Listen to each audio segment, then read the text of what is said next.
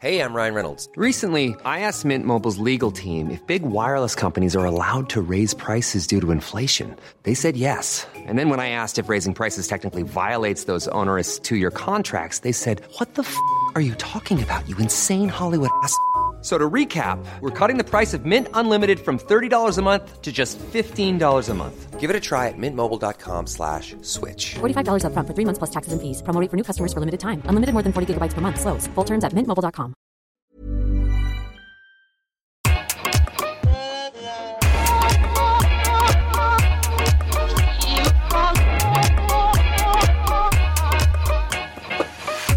Bonjour Okaya.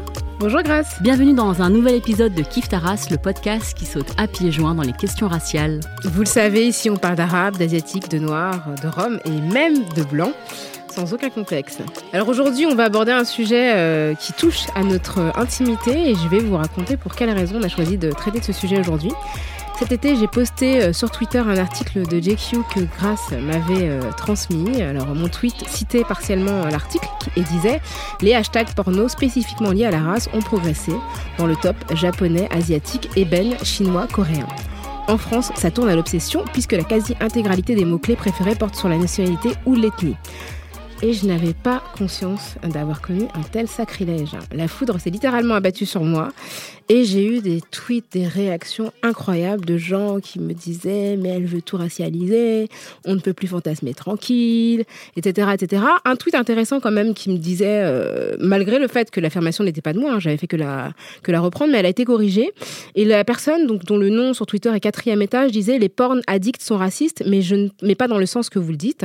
Les gens ont tendance à rechercher celles et ceux qui leur ressemblent. Ce fameux fantasme sur les noirs n'apparaît pas clairement dans les mots de recherche. Ce qui arrive en premier, c'est donc française. Et la première catégorie raciale euh, qui apparaît, c'est beurette. Alors la fétichisation des rapports sexuels, c'est le sujet qu'on vous propose aujourd'hui. On va pas se limiter au porno, mais on va explorer la vraie vie et échanger nos observations personnelles. Alors au sens propre, le mot fétiche signifie porte-bonheur. Et là, c'est loin de la définition du mot fétichisme. Et selon le Larousse, le fétichisme, c'est la déviation des pulsions sexuelles d'un sujet sur un objet érotique. Donc ça peut être une partie du corps, les cheveux, les seins, ou un objet, vêtements ou chaussures. Et du coup, le fétichisme raciste, euh, le fétichisme raciste érotise un groupe ethnique déterminé. Donc là, on va se pencher sur celui qui vise plus particulièrement les femmes arabes, les femmes noires et les femmes asiatiques. Désolé pour nos amis hommes et nos amis homosexuels. On se concentre sur la sexualité hétéro des femmes cisgenres et on aura l'occasion plus tard d'aborder la fétichisation des hommes et des personnes LGBTQ. IA++. Voilà. plus.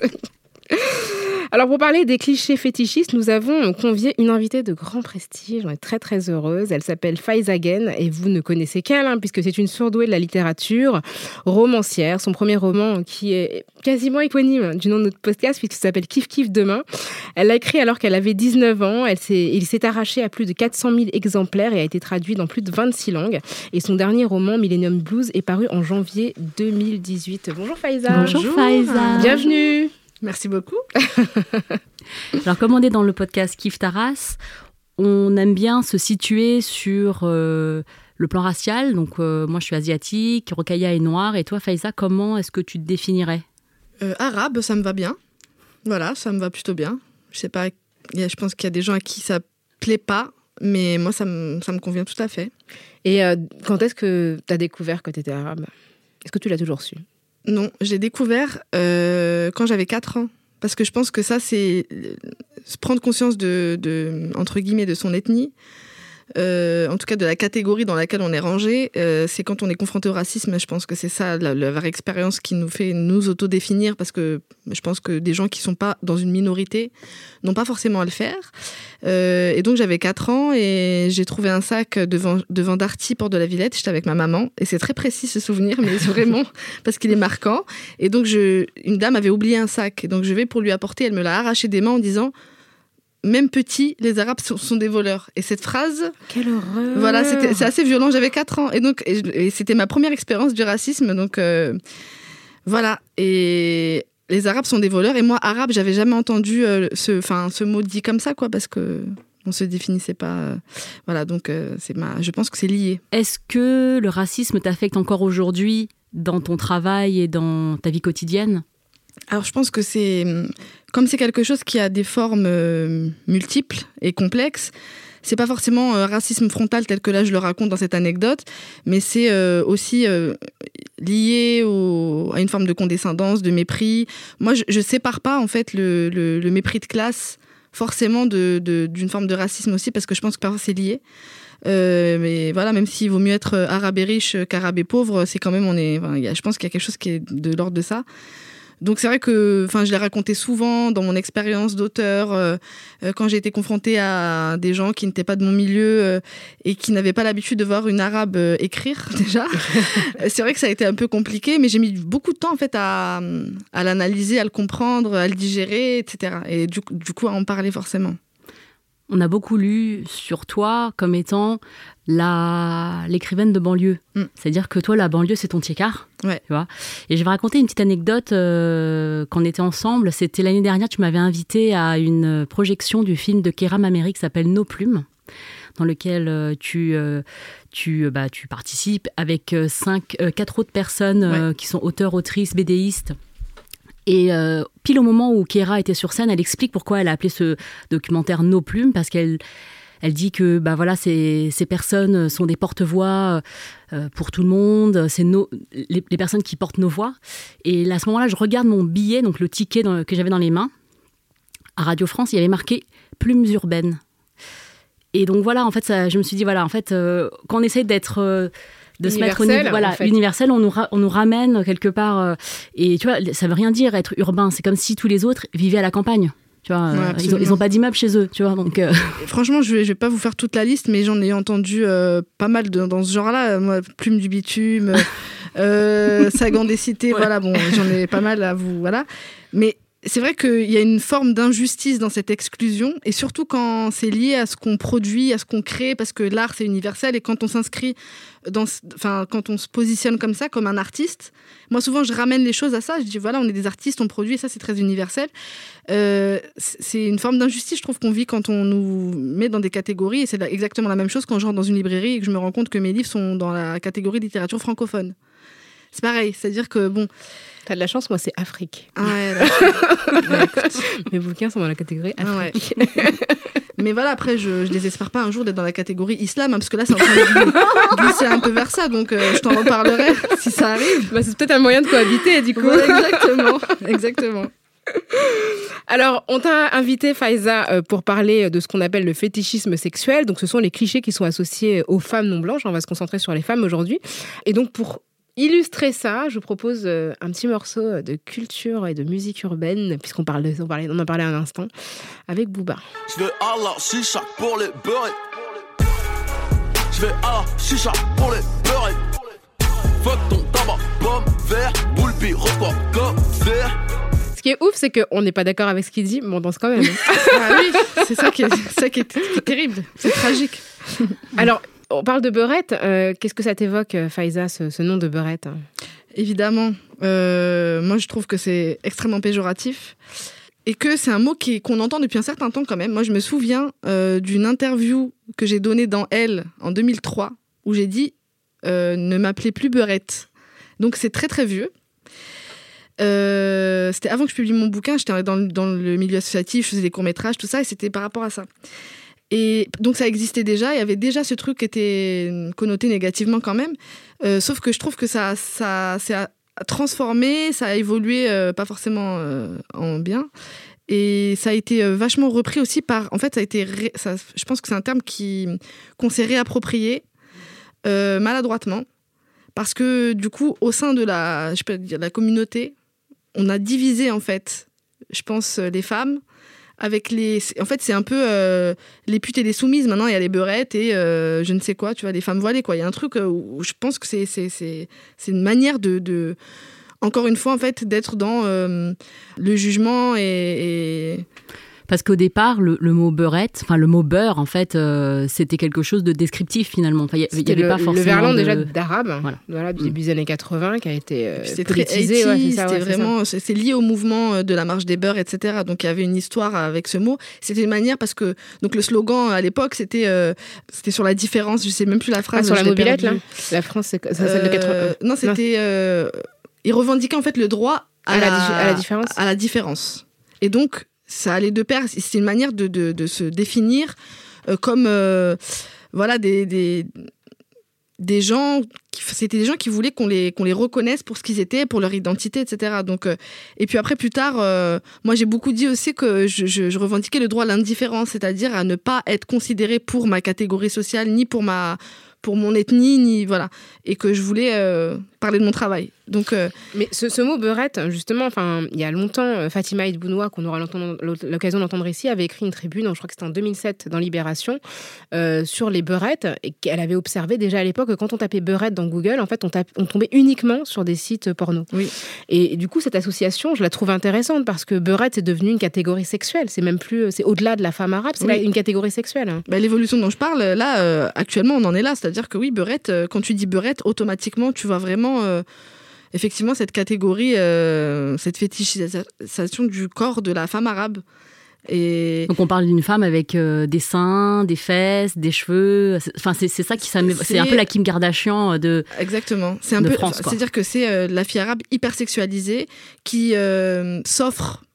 Il y a, il y a l'idée, moi je pense que dans la fétichisation du corps de la femme arabe, il y a vraiment l'idée de la soumission qui est très très forte.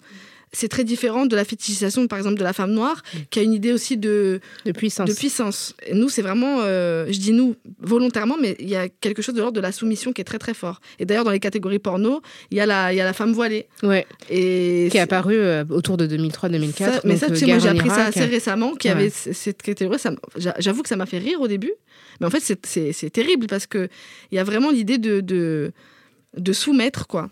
Donc, euh, Et ce qui est intéressant justement, c'est que dans le champ public, finalement, euh, quand on parle des femmes arabes et de leur sexualité, enfin, ou vois, réelle ou supposée, c'est que d'un côté, tu as la femme arabe hypersexualisée, donc celle qu'on va trouver euh, dans les téléréalités, etc. Et de l'autre côté, tu as la femme voilée, qui est aussi un sujet de débat, mais qui est la femme interdite, la femme qui se refuse, entre guillemets, parce qu'il y a toujours cette idée euh, que forcément le vêtement est forcément sexualisé, alors que c'est pas, il n'y a pas forcément de déclaration sexuelle dans ça. Mais c'est comme si la domination euh, raciale, elle passait par euh, l'accès, entre guillemets, euh, aux femmes. Exactement.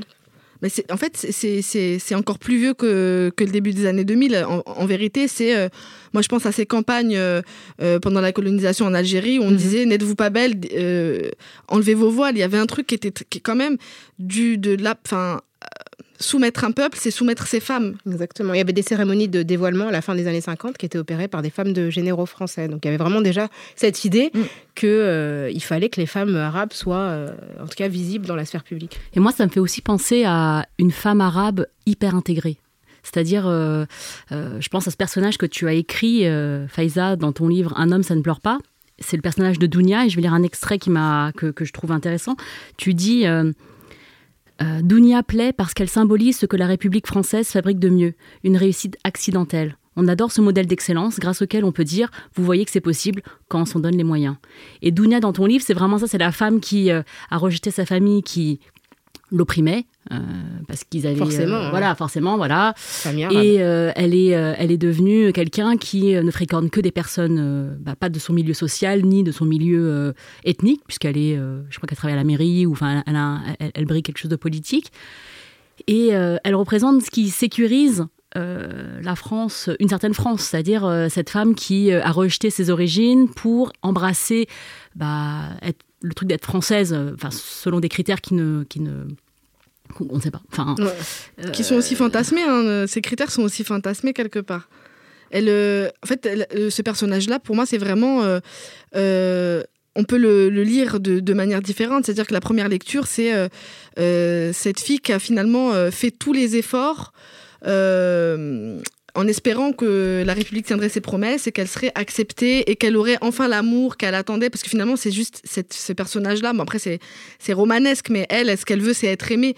Et donc, euh, c'est quelqu'un qui est prêt à tout pour être aimé, et y compris à se débarrasser finalement de, ce qu'il a ce qui la, ce caractérise, quoi, de, de une partie de son identité, de son histoire, etc. Et euh, la deuxième lecture, c'est effectivement quelqu'un qui est presque dans, dans la traîtrise parce que euh, elle est hyper rude envers euh, bah, sa famille, envers euh, toute cette histoire qu'elle porte, etc. Donc c'est deux manières différentes de, de- de voir les choses, mais c'est vrai que là c'est un peu la beurette de luxe. Parce que euh, donc c'est la beurette- c'est un peu ce qu'on dit la beurette des ministères quoi. C'est c'est pas du tout euh, la beurette de chicha dont parle Booba dans l'extrait qu'on a entendu tout à l'heure. Mais tu vois, ça, ça me fait penser, euh, parce qu'en plus, c'est l'époque où tu l'avais écrit, c'est à l'époque où Rachida Dati était ministre de la Justice. Et ce qui se disait sur elle, moi je me souviens de ce livre qui s'appelait Belle Amie, qui la racontait en fait comme une espèce d'opportuniste, arriviste, qui n'était arrivée que par ses relations avec les hommes, etc. Et je trouvais qu'il y avait quelque chose de très, très, très caractéristique de l'image, à la fois de la banlieusarde, tu vois, un peu Rastignac, et en même temps de cette femme qui ne peut arriver que par le sexe ou que par euh, des, voilà, la séduction. Et, euh, et ça, ça fait vraiment écho à cette image encore, bah, comme tu dis, be- beurette de c'est que ça pouvait pas être une femme, euh, une femme politique tout simplement, qui avait une trajectoire comme d'autres femmes ou d'autres hommes, mais forcément, en gros, elle avait couché avec tout le monde pour y arriver. Quoi. De toute façon, c'est toujours, il y a toujours un- une suspicion. C'est-à-dire que qu'on soit écrivain ou ministre, il y a toujours comme un- une, méfiance euh, qui est donnée, qui est, qui est, qui est là. C'est qu'on on n'a pas fait les choses euh, soi-même. C'est-à-dire qu'on c'est jamais les choses. Enfin, on, on parle jamais d'intellect, on parle jamais de talent. Il y a toujours quelque chose qui est biaisé, il y a un truc un peu sournois, quoi. Et donc là, l'idée, c'est qu'elle elle est, elle est réussie par rapport à ses relations, en tout cas, ou à ses relations avec les hommes. Pour moi, ça raconte vraiment, d'abord, la perception des Maghrébins en général. C'est-à-dire qu'il y a un truc un peu sournois, un peu vicieux, euh, et aussi euh, de la femme en particulier, euh, qui donc n'est vue par- que par le prisme de, de- de son corps. De, de- Elle s'offre pour avoir quelque chose en échange. Mais on a parlé de la beurette, mais il y a aussi par extension le concept de la michetonneuse qui est, qui est très fort et qui concerne, je trouve, au- en première ligne les maghrébines aussi, quoi. Mhm. Bah, c'est les filles voilà, des quartiers populaires qui, sont, qui se prostituent, en fait. Parce qu'elles n'ont rien d'autre que leur corps Ouais. pour Ah, réussir. C'est c'est ça l'idée qui est, qui est très hum, pernicieuse. Et toi, Rokaya, est-ce que euh, on t'a déjà fétichisé? Est-ce que tu, tu as vécu ça aussi dans ton expérience? Euh, ouais, enfin comme je pense toutes les toutes les femmes noires. Enfin, ce dont je me suis aperçue très rapidement, c'est euh, c'est plus de, la fascination que pouvait exercer le corps des femmes noires dans l'imaginaire collectif. Je pense qu'on est vraiment dans un pays qui a beaucoup beaucoup fétichi- fétichisé le, le corps des femmes noires. Je pense que quand j'étais petite, moi j'ai grandi avec toutes les images de Grace Jones, qui était voilà dont le corps très euh, musclé, très beau, très sculptural était mis en scène, euh, brillant, etc. par son celui qui était en plus son compagnon, hein, Jean-Paul Goutte. Donc c'était des cages, c'est ça, voilà. Il y avait un truc elle était dans une cage, il y avait écrit Don't feed the animal. Donc euh, c'était quand même très très spécial. Donc il y a cette idée comme ça de la femme noire très puissante, très. euh, Mais en même temps, c'est vraiment l'idée aussi de la sexualité débri- débridée. Donc vraiment une sexualité très puissante, mais très affirmative. Et euh, et il y a deux choses. Il y a des, hommes qui fétichisent, tu vois, les femmes noires, donc vraiment qui ont une espèce de fascination pour les femmes noires et qui ne, qui qui ne parviennent, enfin, tu vois, à concrétiser des unions qu'avec des femmes noires. Donc c'est super bizarre. Et qui vont associer à ça tout un imaginaire. Donc ils vont adorer l'Afrique ou la Jamaïque, enfin, tu sais pas trop quoi. Ou un style de musique qu'ils associent aux femmes noires. Et puis euh, il y a ce côté aussi, j'ai l'impression que pour euh, des hommes non noirs, que le fait d'avoir des relations avec des femmes noires, c'est valorisant sexuellement. Sais, ça veut dire en gros que t'assures. Et du coup, il y a comme ça une espèce d'affichage social qui est hyper dérangeant, où quand tu, as à ton bras une femme noire, ça veut dire que tu as un homme très performant sexuellement.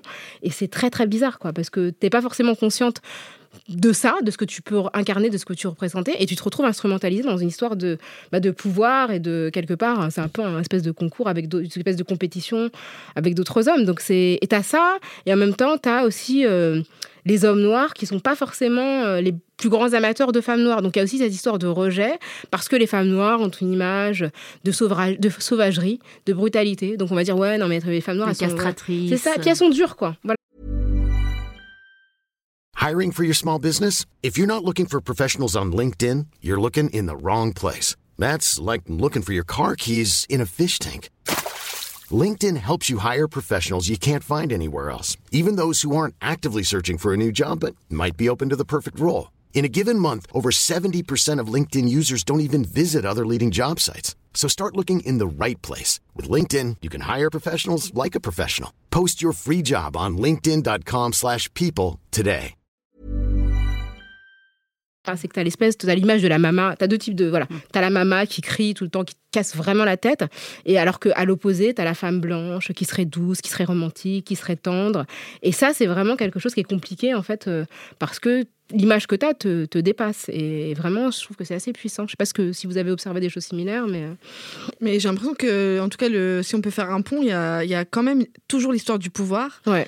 et l'histoire de la domination. C'est-à-dire que il y a le, enfin, ce qu'on disait tout à l'heure au sujet des femmes arabes, c'est qu'il y a un peu le truc de, euh, de soumettre. Mais elles sont soumises, donc euh, quelque part il y a un truc vraiment de, de, de- de pouvoir très très fort. Et il y a un peu le, pour moi c'est un peu le fantasme du dompteur, c'est-à-dire que celui qui va réussir à dompter la femme noire, c'est-à-dire que ça lui donne une sorte de toute puissance. euh, Bah, ce- ce- cette idée de domination est hyper présente chez les femmes asiatiques, puisque tout l'imaginaire de la femme asiatique est complètement euh, enfin, construit autour de ça, c'est-à-dire qu'elle serait plus douce, plus docile. Euh, beaucoup plus apte à satisfaire l'homme en fait, c'est-à-dire que euh, lui il a besoin d'être chouchouté, tu vois, il a besoin d'être euh, complètement en, situation de, contrôle, et donc du coup la femme asiatique offre ce fantasme-là puisque voilà, moi j'ai toujours eu cette imagerie de, de masseuse, de prostituée, qui est toujours là au bon plaisir de l'homme. Et tu parlais de Jean-Paul Goud, il a après Grace Jones, il, a, il était marié avec une femme euh, d'origine sud-coréenne, enfin américaine sud-coréenne, et il l'a photographiée euh, avec. Qu'on l'invite, non mais lui, c'est lui, l'exotisme, c'est son fond de commerce. Donc, euh, il a photographié cette femme dans son habit traditionnel coréen, hanbok, mais toujours avec euh, euh, cette, euh, cet imaginaire euh, très euh, poupée. Et je vais vous lire un, un- un- un extrait, un autre extrait d'un livre, mais euh, donc c'est un livre d'un d'un auteur qui s'appelle Pierre Loti et il était membre de l'Académie française, donc. hein, euh, Et il dit, euh, donc en fait, il a écrit un livre qui s'appelle Madame Chrysanthème, qui parle d'un militaire français qui arrive pour un mois au Japon. Et donc il dit, moi, aussitôt arrivé, je me marie. Avec une petite femme à peau jaune, à cheveux noirs, à yeux de chat, je la choisirai jolie, elle ne sera pas plus haute qu'une poupée. Ça se passera dans une maison de papier, bien à l'ombre, au milieu des jardins verts. Je la respecterai comme une enfant à moi confiée.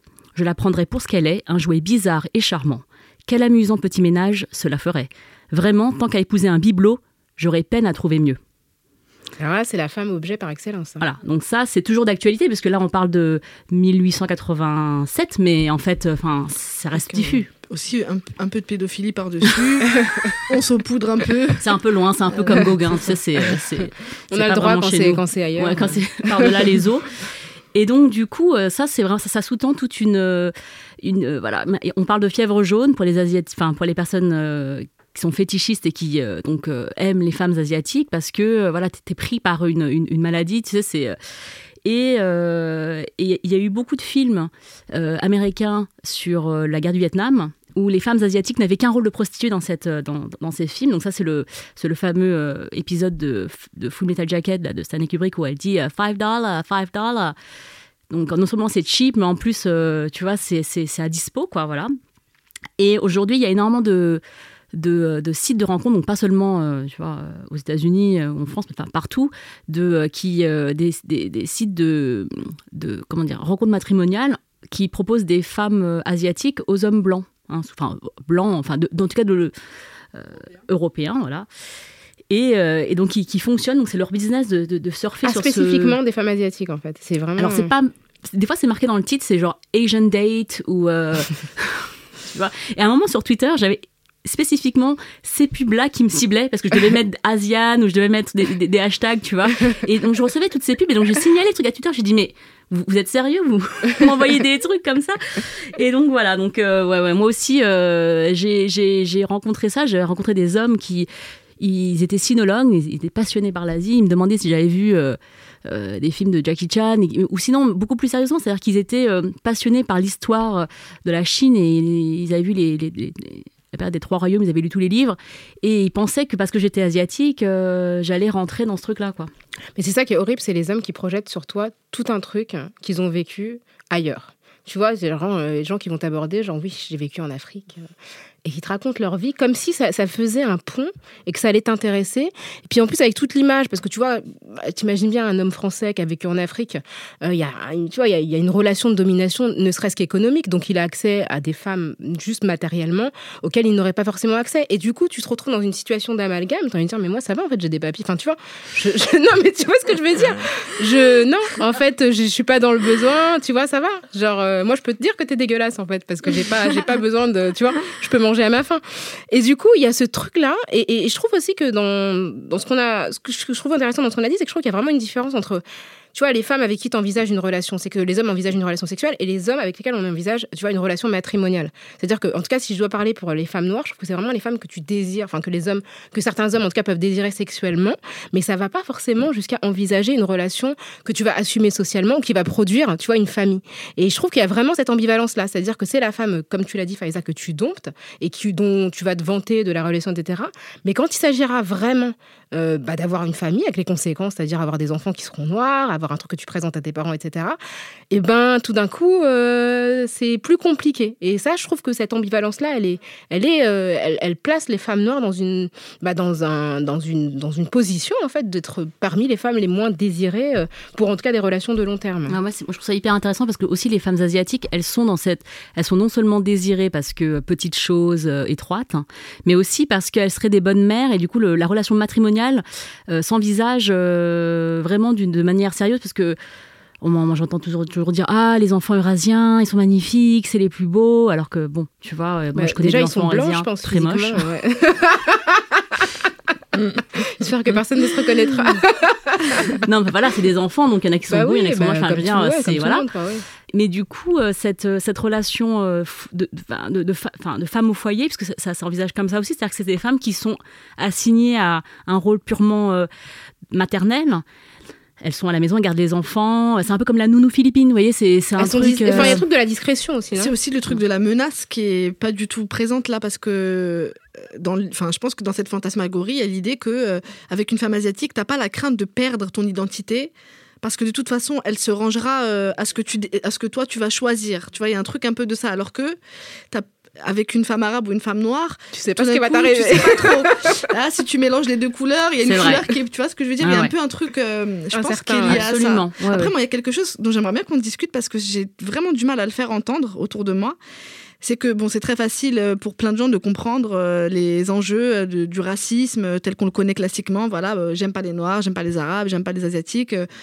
et pour moi, c'est une forme de racisme d'avoir une préférence unique et j'ai beaucoup de mal à le faire entendre parce que pour, les, pour la plupart des gens, c'est très difficile de comprendre comment tu peux euh, bah, voilà, sortir avec des Noirs ou sortir avec des Arabes tout en finalement étant raciste d'une certaine façon. C'est très difficile, je trouve, de l'expliquer.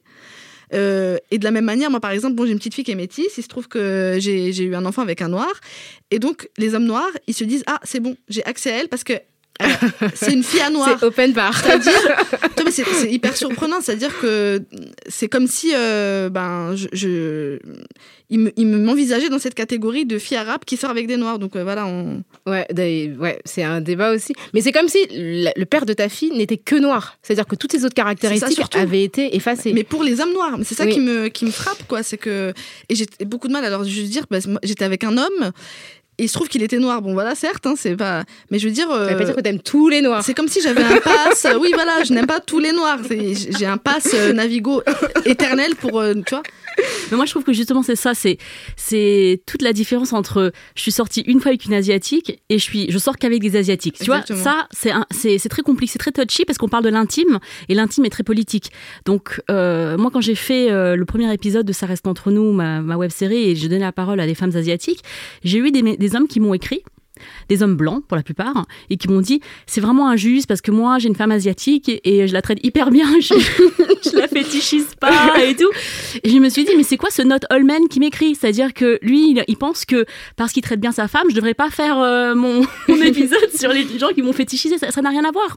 C'est-à-dire que tu peux aimer une femme asiatique et tu peux euh, te dire qu'elle est belle, elle est douce, peut-être qu'elle fait bien les massages, peut-être qu'elle elle incarne tout ça pour toi, mais ça veut pas forcément dire que ce cliché-là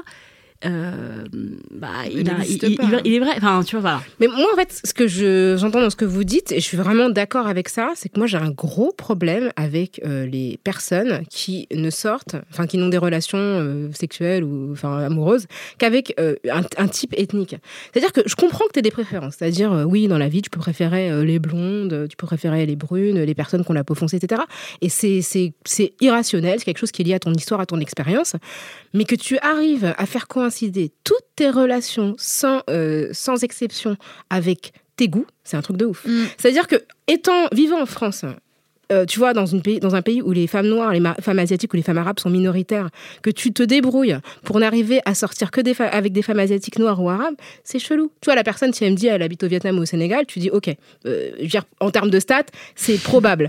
Mais franchement, t'habites en France, toutes tes meufs depuis que t'es née, elles sont asiatiques, c'est super chelou. Et je trouve que du coup, ça implique quand même une démarche qui pour moi est forcément malsaine. Et moi, honnêtement, c'est le genre de personnes qui me font fuir parce que du coup, ça, moi, ça me donne le sentiment de n'être réduite qu'à ma couleur de peau et de ne plus être un C'est-à-dire que la personne voit en premier lieu ce que tu es et qui t'associe à d'autres femmes. Et, en fait, finalement, ce que tu, ce que tu, enfin, ce que tu es, ce que tu, ce qui apparaît, finalement, ce que tu es vraiment importe, n'importe pas du tout. Moi, je suis d'accord avec toi, Okaya, et surtout, je me dis, c'est pas qu'une question de préférence. euh, C'est-à-dire que moi, si je me teins en blonde demain, ou toi, tu te teins en blonde, ou toi, tu te teins en blonde, Mais je me suis teinte Tu en vas- blonde. J'allais dire. tu vas pas être dans la catégorie j'aime les blondes, en fait. Oui, c'est vrai. Moi, si je me teins en blonde, je vais toujours plaire aux mecs qui aiment les asiatiques. Hein. C'est vrai. Donc, euh, tu vois, c'est pas qu'une question de. de- Ouais, de- d'apparence euh, ouais, physique. C'est. On parle vraiment de, de choses plus profondes que ça. Et d'ailleurs, si on va dans, à l'extrémité de, de- là, du raisonnement que tu es en train de nous, nous livrer, tu vois, le, le fait d'avoir euh, une. Enfin, de faire coïncider. Le danger de ça, en fait, c'est pour l'autre, c'est-à-dire pour euh, celui qui est racisé, qui, est, dans cette, qui se trouve dans cette position-là. C'est que je pense que hum, ça, peut, ça peut être très pervers parce que ça peut aller jusqu'à vouloir se conformer justement à la projection de, de l'autre pour être aimé. Mm. Tu vois, je, je- je- et, je, et je pense que c'est- surtout quand tu es jeune, tu vois, quand tu as 17-18 ans et que c'est ta première, première rela- relation, tu sais pas encore faire le tri de toutes ces choses-là. Donc tu t'imagines qu'il faudrait se conformer à cette vision fantasmée pour plaire à l'autre euh, sans même te rendre compte qu'en fait tu es fétichisé. Donc euh, c'est vrai que c'est un sujet qui est, qui est délicat à aborder. euh. Et, et ça rejoint aussi, le, le- pour moi, le, le fait de. Enfin, c'est quand même l'intersection euh, d'une oppression euh, du patriarcat et aussi euh, raciste, puisque moi aussi, pendant longtemps, je me suis dit, ah, pour plaire à un homme, il faudrait que. enfin, ma mère me disait, oui, parle pas trop fort, ne t'exprime. Enfin, c'était quelque chose d'assez. d'être discrète en tant que femme, pas en tant que femme asiatique, mais juste en tant que femme. C'était déjà une, espèce d'injonction, c'est-à-dire que les hommes préfèrent les filles, les filles qui sont pas trop intelligentes parce que sinon ça leur fait peur. Enfin, tu vois, ce, genre de choses.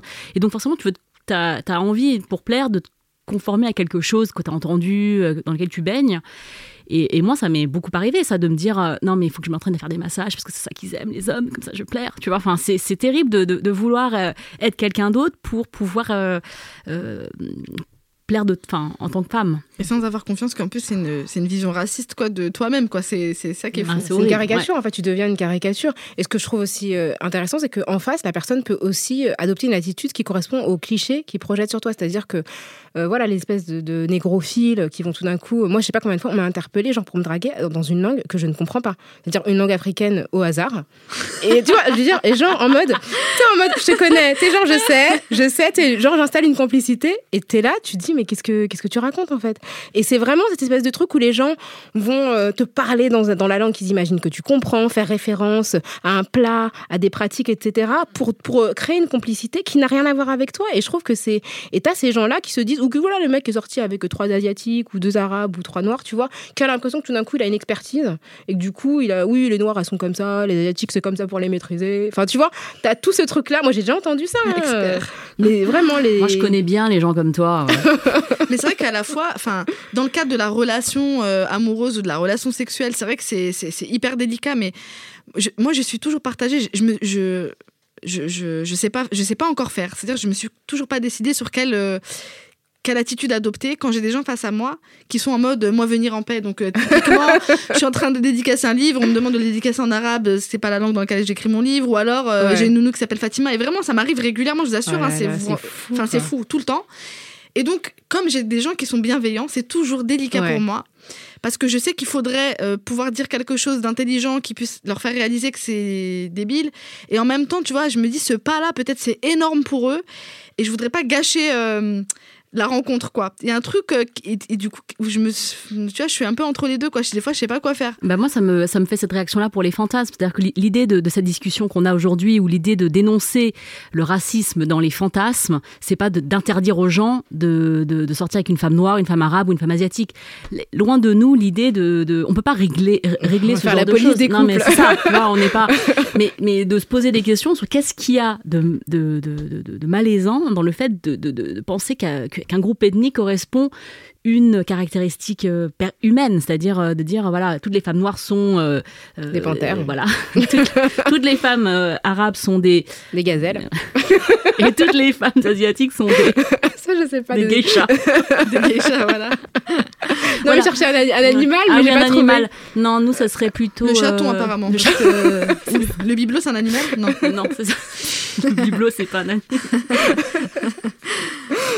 Mais, euh, mais, mais, mais, mais du coup, ce que, ce que je, ce que je- en fait, ce qui, c'est comme tu le dis, euh, grâce, c'est pas, il s'agit pas d'interdire les relations euh, entre personnes qui sont d'origine ethnique euh, différente, mais vraiment de nous permettre de les aborder en paix. C'est-à-dire que de ne pas être dans un truc comme ça où tu es toujours sur tes gardes, parce que tu te demandes si c'est toi qui plais ou si c'est ce que tu représentes aux yeux de la personne en face. Donc, on peut tout à fait avoir des relations amoureuses complètement paisibles, mais c'est vrai que cette charge-là pèse tellement lourdement que du coup, je trouve que ça gâche parfois, bah, en fait, tu vois, même des fois, tu, tu penses que tu es valorisé comme individu, et du coup, tu te sens un peu humilié parce que tu te rends compte que c'est pas toi, mais tout ce, qu'on, tout ce que tu portes, en fait, tout ce que ta couleur de peau, ton apparence physique, euh, enfin, te porte en termes de charge. Quoi. Et c'est aussi le, le fait de dédramatiser les choses. C'est-à-dire qu'on baigne dans un environnement, on est conditionné par les choses.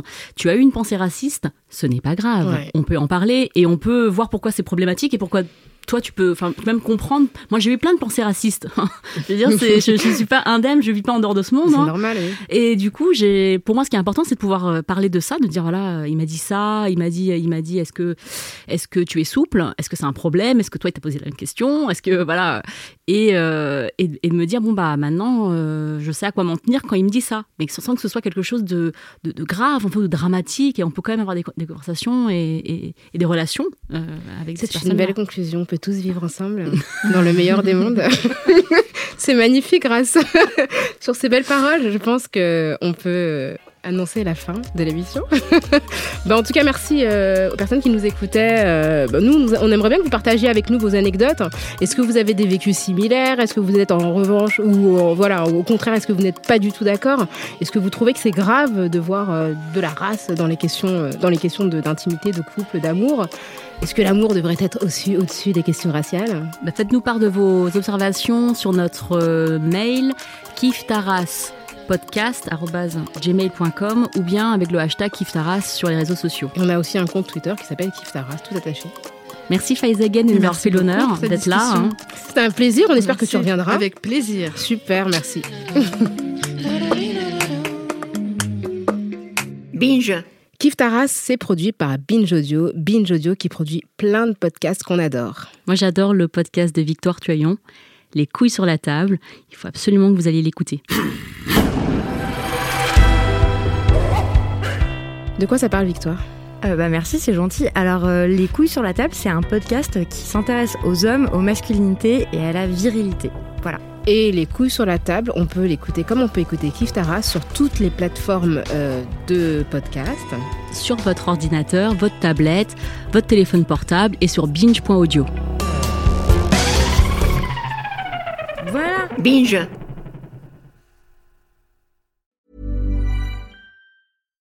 Hi, I'm Daniel, founder of Pretty Litter. Cats and cat owners deserve better than any old fashioned litter. That's why I teamed up with scientists and veterinarians to create Pretty Litter. Its innovative crystal formula has superior odor control and weighs up to 80% less than clay litter.